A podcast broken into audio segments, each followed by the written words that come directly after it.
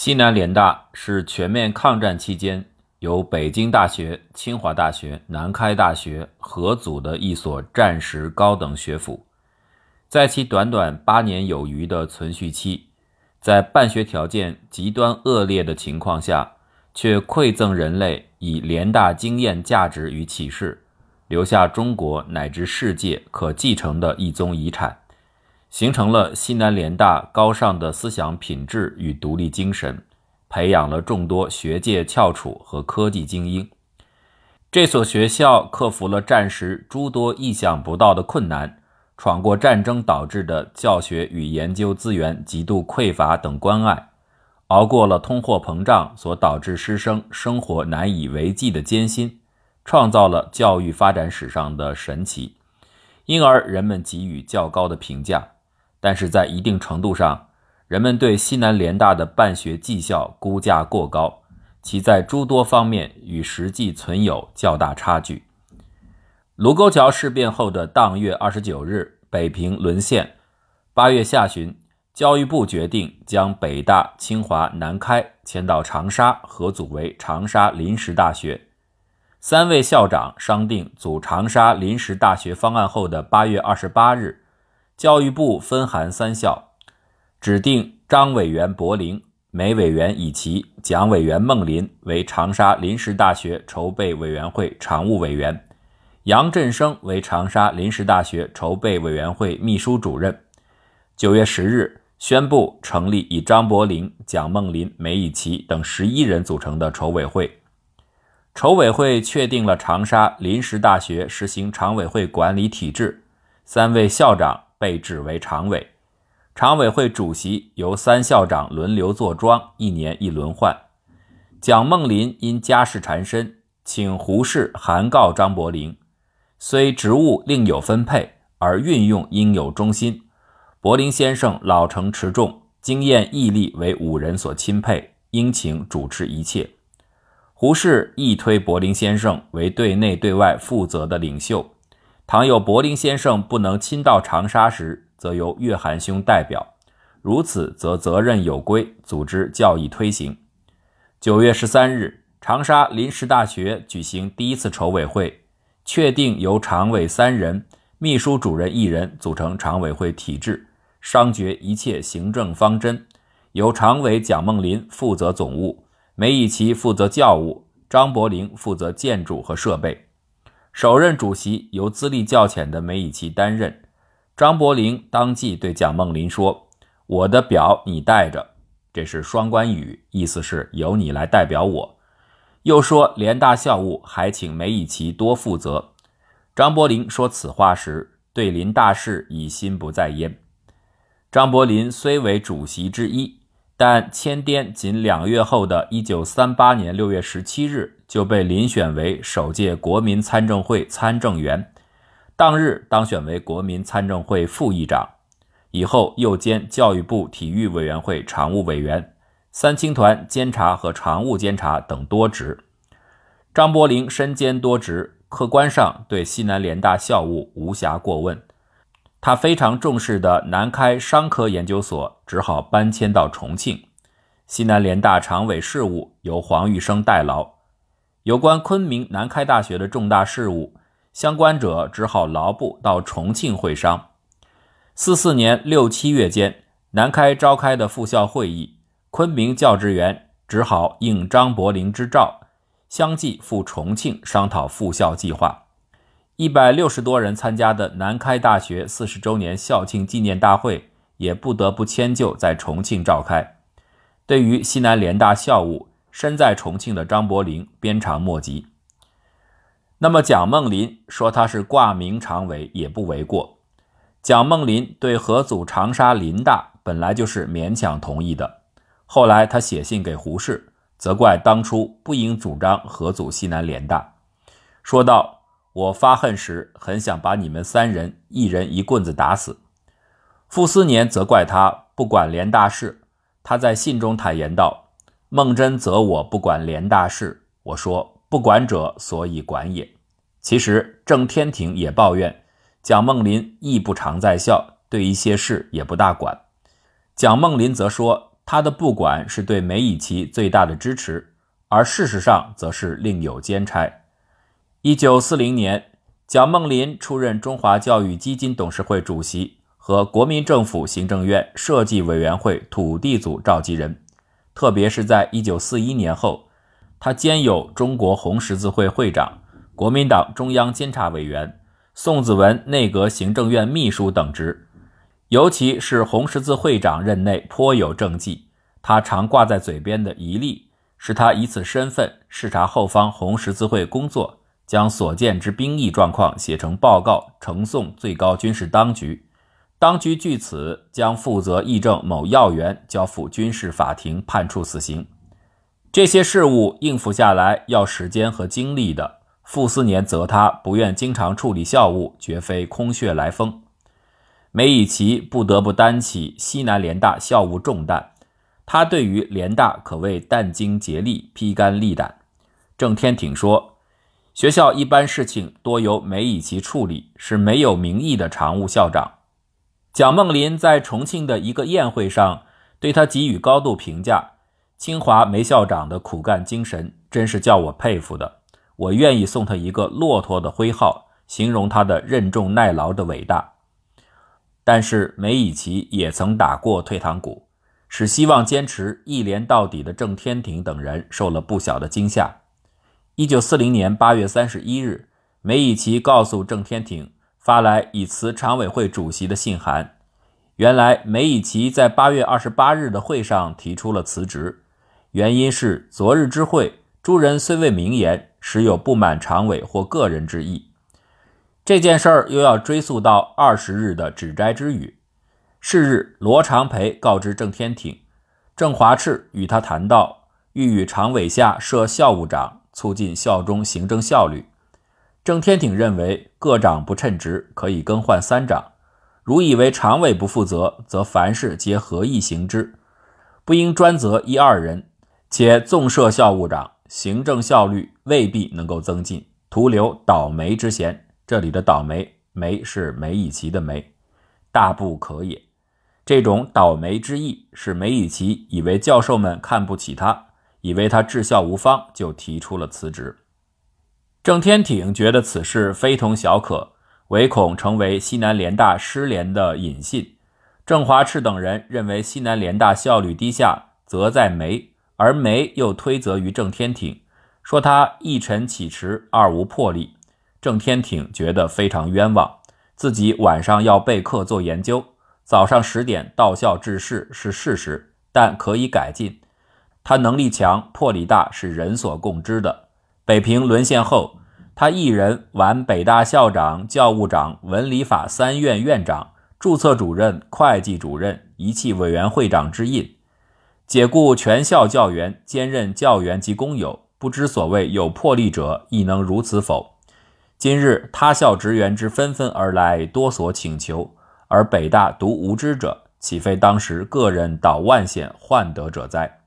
这就是有能力、有魄力的明证。那么，为什么在北大有能力和魄力，到了联大独无呢？郑天挺在联大治事效率不高，实在与梅贻琦有关。西南联大校工都是梅贻琦从北京带来的，不服从郑天挺指挥。一九四零年十二月十五号，总务处为次日入川者称量行李，规定下午两点乘人力车入城。然而到三点，既无人又无车。他慨叹：“联大事务组织腐败，于此可见，余真愧死矣。”来自清华的校工如此不作为，他束手无策。联大行政效率之不增进。其中，北大并无一人来自清华的校工，皆有其本校奖赏，与联大不相干之故。这些郑天挺其实不便明言，为了联大能一连到底，便和蒋梦麟以三校合作局面下一人去留关系甚大，请不再言辞相劝。梅贻琦亦以今日倦甚，提不起精神为由搪塞，想必背后还有难言之隐。三位校长，两位不管联大事，另一位又敢身心倦事，甚至想一辞了之。常委兼校长是如此状态，他们对西南联大发展的作用，不宜做出过高的估价。在院校机构设置和教师聘任上，三校各自为政，一目了然。西南联大算得上联合的机构，只有常委会下的总务处、教务处、建设处和教授会及各种专门委员会。建设处不久被撤销，增加了训导处。这些行政机构是分管联大教育、教学和后勤相关事务的，算得上是联大的。尽管如此，三大处的人事安排也得考虑三校平衡。何炳立后来回忆说，一九三九年秋到昆明以后，与清华办事处的几位故人偶尔谈及联大人事时，发现清华的人对北大校长蒋梦麟、教务长樊继昌皆不无微词。独对秘书长郑天挺的学问、做人、办事才能和负责精神都很佩服，所以，我一九四零年得悉郑先生已同意继清华沈旅为联大总务长消息后，深信此后三校合作有了保障，而不是没有理由的。原来三大处的三大长都代表各自学校，占优势的清华教师话语权很大。蒋梦麟和樊继昌有损北大在西南联大的地位。需要有一强人任其一长，恰好一九四零年初，总务长沈履去职，梅贻琦和沈履等推荐由郑天挺接任。来自北大的教师既有反对者，也有赞同者，但其理由要有利于巩固和提高北大的地位。反对者罗长培劝他不就，君欲为事务专家乎？为明清史专家乎？依计成为专家，使北大更有影响。汤用彤也说：“吾亦以就司职为然。今日校中学术首长皆属他人，而行政首长北大均任之，外人将以北大不足以谈学术也。且行政首长招院，而学术首长归狱。若院归北大，而狱归他人，将来学校地位不堪设想。他认为清华将有利于提升自己软实力的学术职都占光了。”让北大人充任吃力不讨好的事务职，不如潜下心来做学问，对北大更为有利。赞同者认为，联大的位置被清华瓜分殆尽，郑天挺应当为北大争一席之地。郑天挺信誓旦旦地不出任总务长职的理由是：北大同任总教两长，必有子义者，吾辈不应不慎于始。最后，他违心的屈就此职，这是因为周炳林等皆劝于就任总务长，以免引起校际之间的摩擦，影响合作局面的忠告。周炳林以国难当头，希望牺牲个人维持合作相劝勉，将上任与否提升到了照顾三校关系的高度。西南联大三所学校关系如此紧张，使得领导成员谨小慎微。每一举措唯恐触怒易于激发的矛盾，维持三校的平衡。西南联大下设的院系等机构各有其主，正如冯友兰所言，联大好像是一个旧社会中的大家庭，上面有老爷爷老奶奶是家长，下面又分成几个房头，每个房头有自己的私房，他们的一般生活靠大家庭，而各房又有自己的经营事业。官中私房并行不悖，互不干涉，各不相妨。文理法商工和师范等五个学院，除师范学院系根据教育部要求设立外，其余都有自己的宗主。有的院是三校原有系板块的组合，有的院甚至是原班人马搬到了昆明。最典型的是法商学院经济学系商学系，按照长沙临时大学建系的原则。两系原因合并，但照顾到南开大学的商学院和商学系的传统特点，南开商学院与北大、清华的法学院合并成法商学院，而它的商学系仍单独建系。这个系的名字虽然有些怪，但不失为一个折中方法。抗战前，北大工学院缺儒，南开仅有电机工程和化学工程两系，但设在西南联大理学院。因此，西南联大工学院实际上是战时西迁的清华工学院。毋庸讳言，三校各系各学科没有深度融合，只是简单的合并同类项。西南联大所有的研究院所和研究生教育都由三校各自管理，与联大几无关系。这样，院系专业各有其门户的学校，中外教育史上是独此一家。如此格局，校领导免不了有厚此薄彼的举动。如工学院便是梅贻琦的宠儿，他凡在颠，每星期至少要去一次。在院长任命上，因为清华院长职位偏多，使得北大教师愤愤不平。一次，蒋梦麟来到蒙自校区，北大师生当夜集会欢迎。会上，朱教授连续登台，竞言种种不公平，指摘校方所派各学院院长、各学系主任皆有偏。如文学院长常由清华冯之生连任，何不轮及北大？如汤赐予，岂不堪当一上选？竟师生群议分校，争主独立。钱穆发言说：“此乃何时？他日胜利而归，岂不各校仍自独立？今乃在蒙自争独立，不知蒋梦麟校长返重庆将从何发言？”蒋校长当即起立颤言，一锤定音。今夕钱先生一番话已为定论，可夫在此议题上起争议，当另商他事。一场拆分独立的风波方告一段落。何炳立不无感慨地说：“没想到北大文法科教师们门户之见竟如此之深，院校关系紧张到如此程度。”受抗战局势影响，西南联大在教育教学管理方面出现诸多乱象。正常的教育教学制度去迁就适应抗战之需，甚至修订出台临时管理方法。首先，教育教学管理制度随意改动、随意许诺，不能一以贯之。联大先后有一千一百多名学生参加抗战，其中一部分光荣牺牲，参军人数占百分之十一。之所以有这么多大学生投笔从戎。一方面当然是报效祖国，受其热情驱使；另一方面是因为西南联大采取了一系列保障性、鼓励性措施。西南联大驻足昆明后，随着美国援华空军和中缅印战区远征军对军中一员需求量的增大，教育部于1941年9月要求内迁高校选调外语系三四年级学生充任议员。西南联大通过了。本校应征学生在受训或服务期内补修课业方法，规定担任军中议员一年之后可回校复学，但应者寥寥。西南联大在加大宣传力度的同时，出台了一些优惠措施：学生服务期满，交上服务报告书，校方审核合格，可免修二十四至三十二学分；四年级学生寒假结业后参加一员者，可准予毕业。二十四到三十二个学分要修一年左右的时间，唾手而得一年学分，当然会影响到学业水准。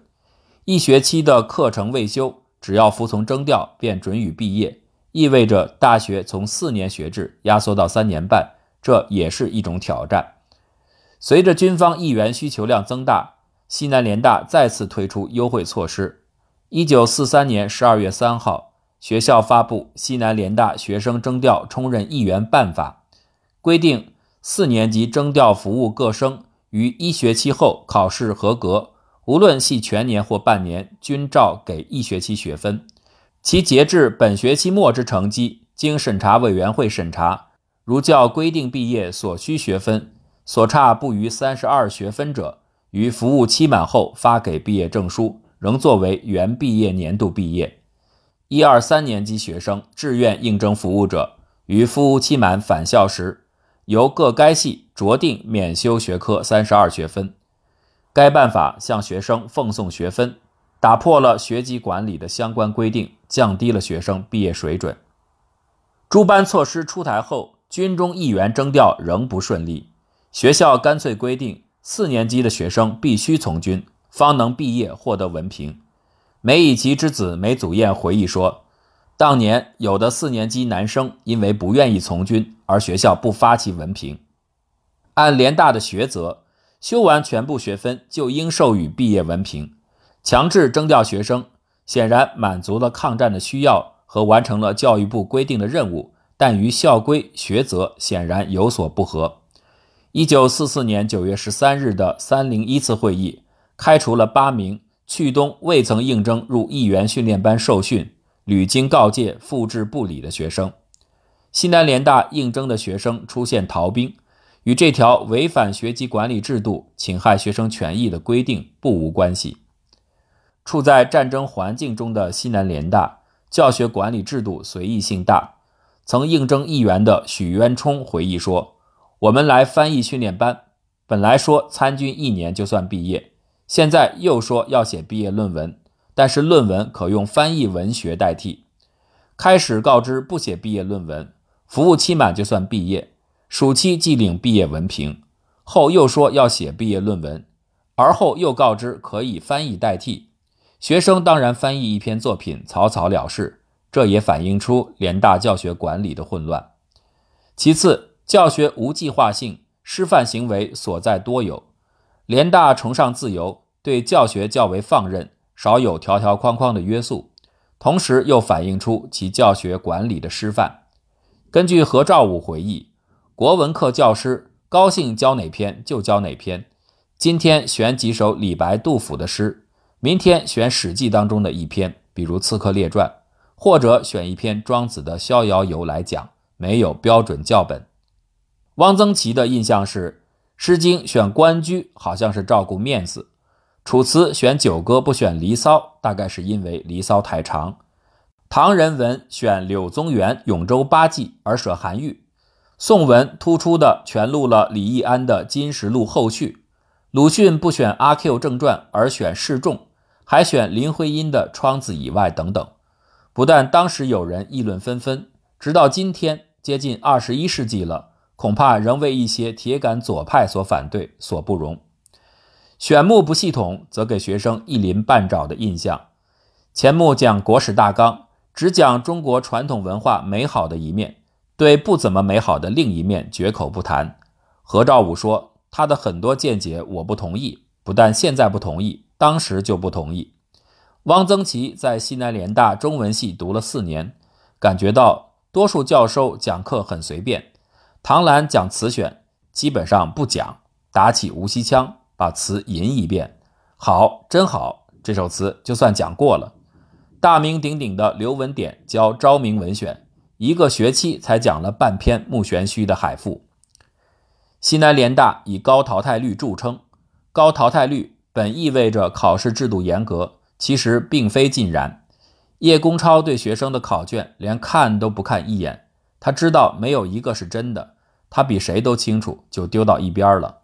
汪曾祺选了皮明举的西洋通史必修课，学期考试只得三十七分，严重不及格。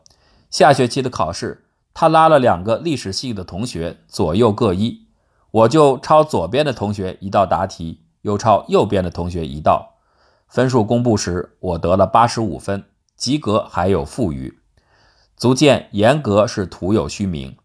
文法学院有的学生整年不来上课，考前准备一下也通过了，可能考虑到暂时做一个学生不容易，睁一只眼闭一只眼吧。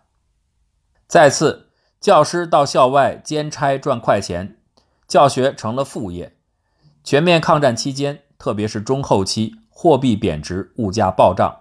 西南联大师生沦为饥饿线上的挣扎者，为了渡过难关，很多教师在外兼职，目的是为了赚一些快钱。大家对此心照不宣。